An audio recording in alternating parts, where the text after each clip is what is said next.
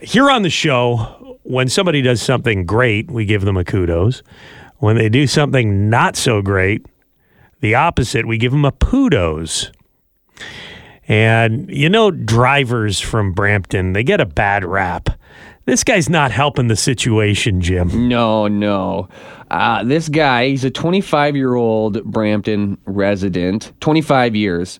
He finally gets his G2 license. You know, he does it in Caledon, and uh, he gets his license. He passes his test. He's very excited. He says to himself, Yeah. I'm so happy. I want to celebrate. Oh, you know what would be good right now? A beer. I'm going to celebrate with a beer Nice cold beer. That's while I'm driving oh, home. That's not good. I'm gonna crack it in my vehicle and sip it when I'm flying down Highway 10.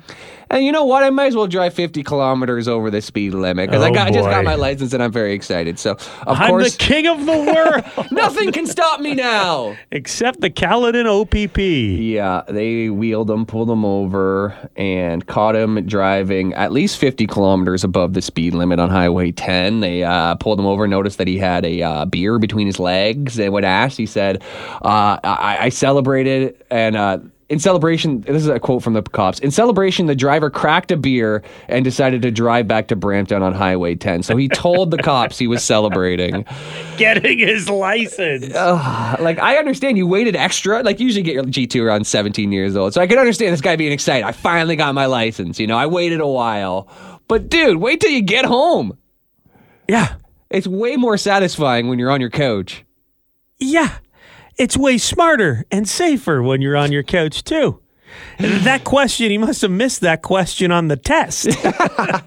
Should you crack a beer as soon as you get your G2 and drive 50 kilometers over the speed limit? Yes or no? Hmm. Depends. Are you excited?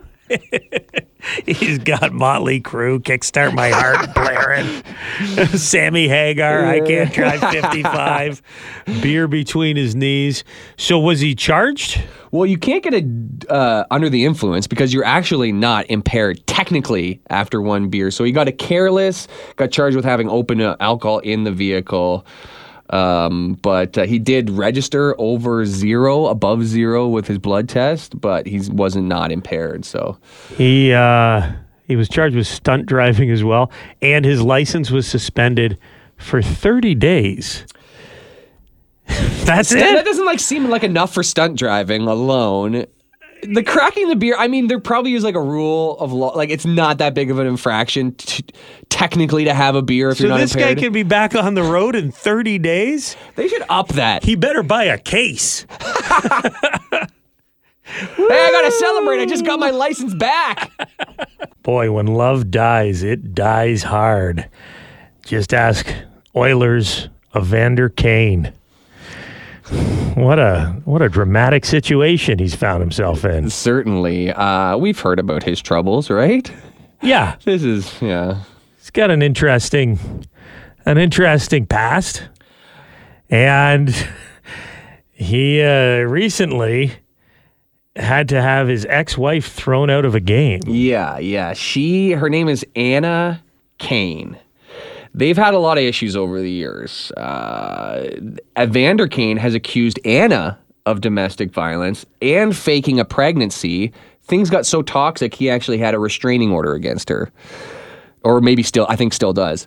So she shows up to the game, uh, Edmonton game, uh, against the Red Wings, takes a picture of her sitting right on the glass, front row, and says, This hey, is in Detroit. yeah, it goes, hey, baby, like tags him, puts it on Instagram, hey, baby, uh, heart, heart, heart. And uh, I don't know if he found out or one of his handlers found out, if Kane, Kane found out himself how they found out, but eventually security came to their seats and escorted them out of the building. She takes a video or a picture of herself uh, leaving the building and she goes, Oh, I'm being escorted out by security. They needed 15 security to walk me out because your bleep is so small. Oh boy. She gets a little dig in there before she leaves. Saying he's playing with a small stick.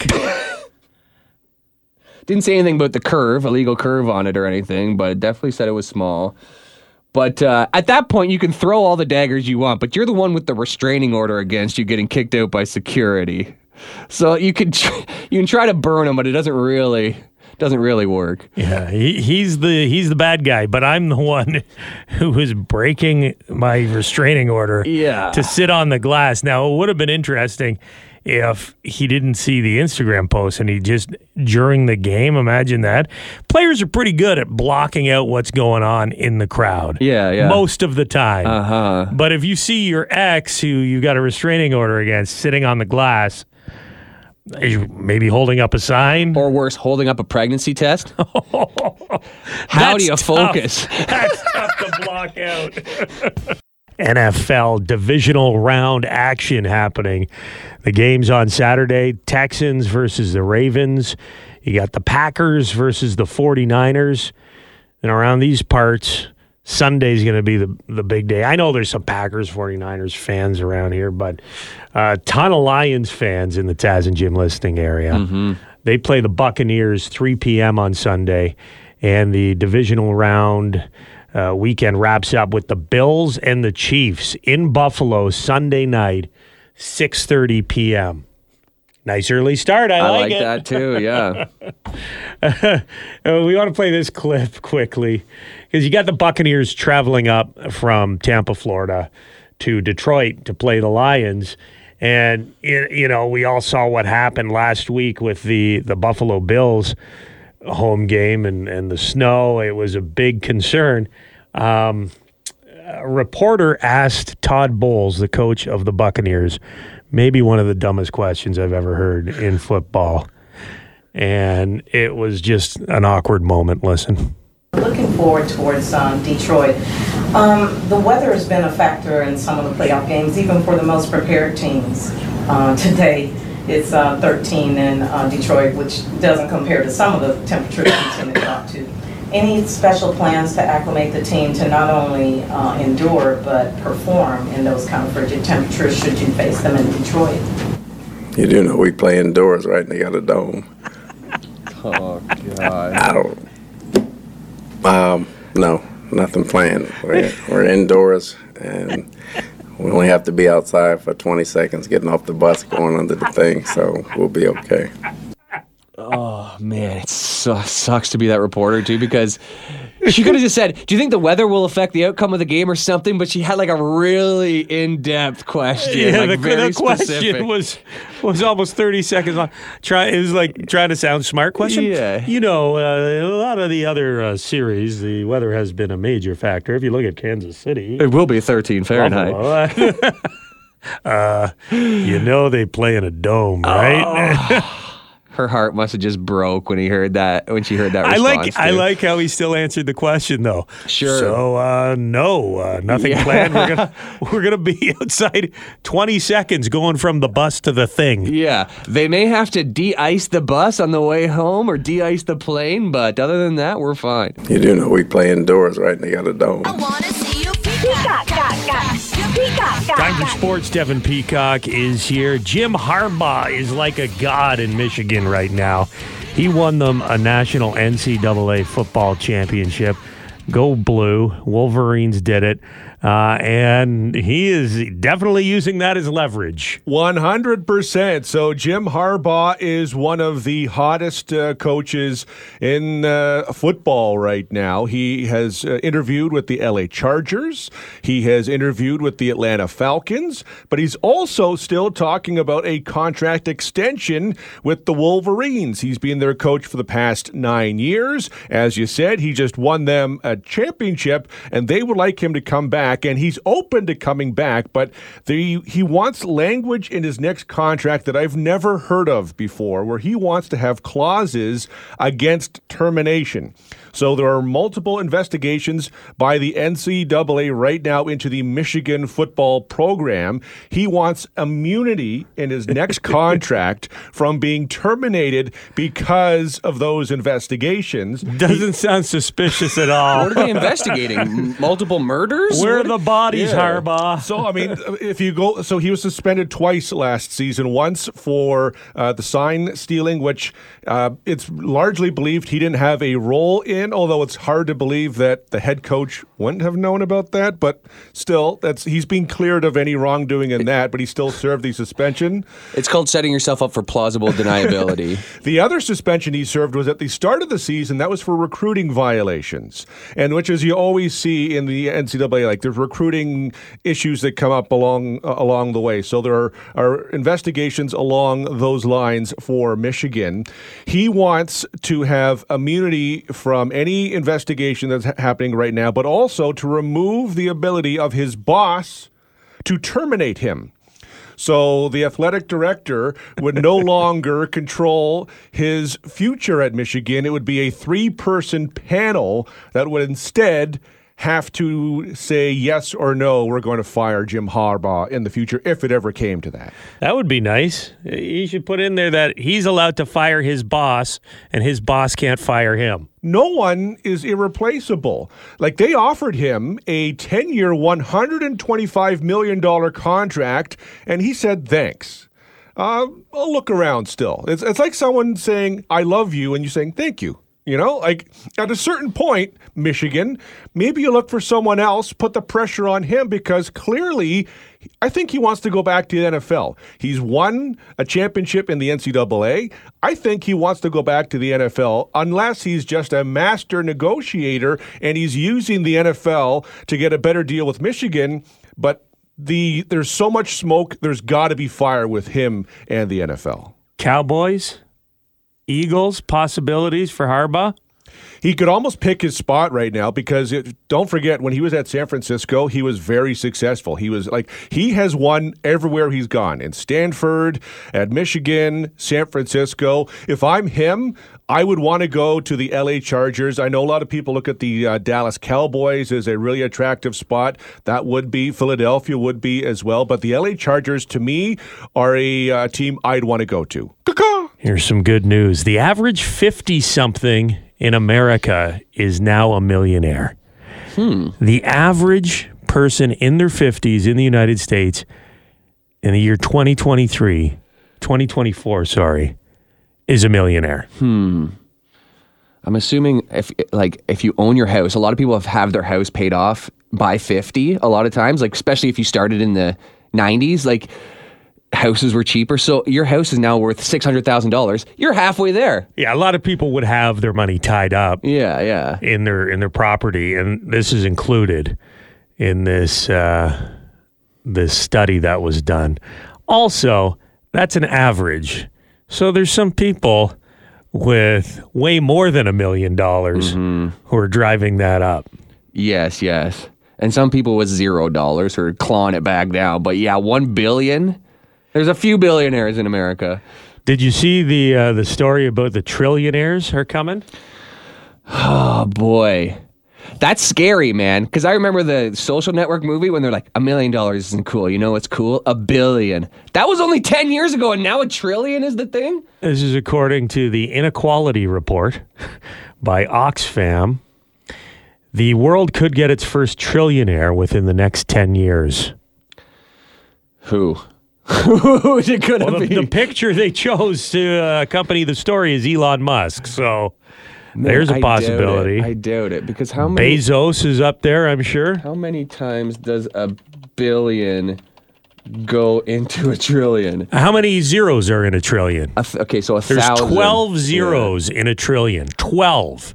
So that's one, zero, zero, zero, zero, zero, zero, zero, zero, zero, zero, zero, zero.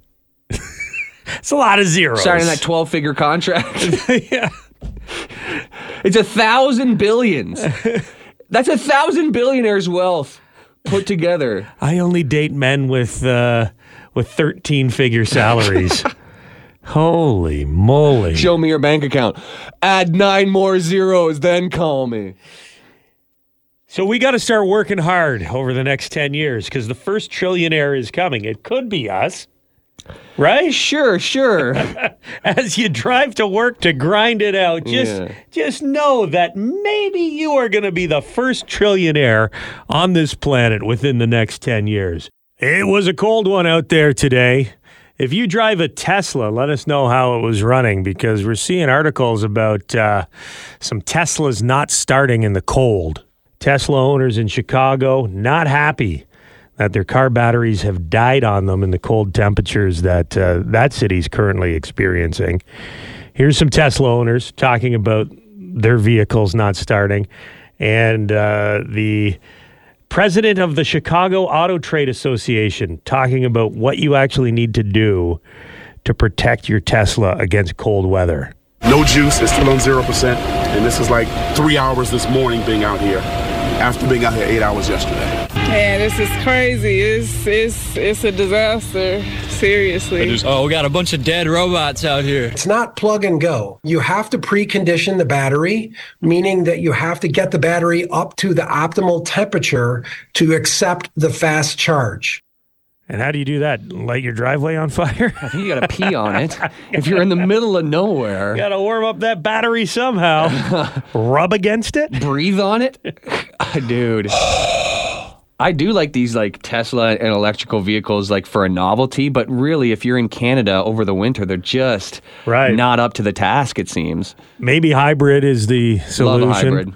Uh, my wife's driving one right now. She's got the Alfa Romeo, Yeah, yeah. and it's fantastic. Um, but if it's really cold out, it prevents you. You can switch it to fully electric mode. Yeah. But if it's super cold, it doesn't let you do that until it gets warm enough. It, the car has to warm up with the, the gasoline engine. And even if you can get a charge on the battery and it says full charge, if the temperature is cold enough, you actually only get half the mileage as you would in in warm temperatures. So, and also be I'd be a little nerve wracking if the power went out for a couple days. How do you charge your car? Like, how do you get to the hospital? Well, uh, they're they're really making the shift over to the electric cars. So maybe 10, 15 years from now, if it's too cold, we all just get to stay home from work. Snow days for adults? Dead battery days.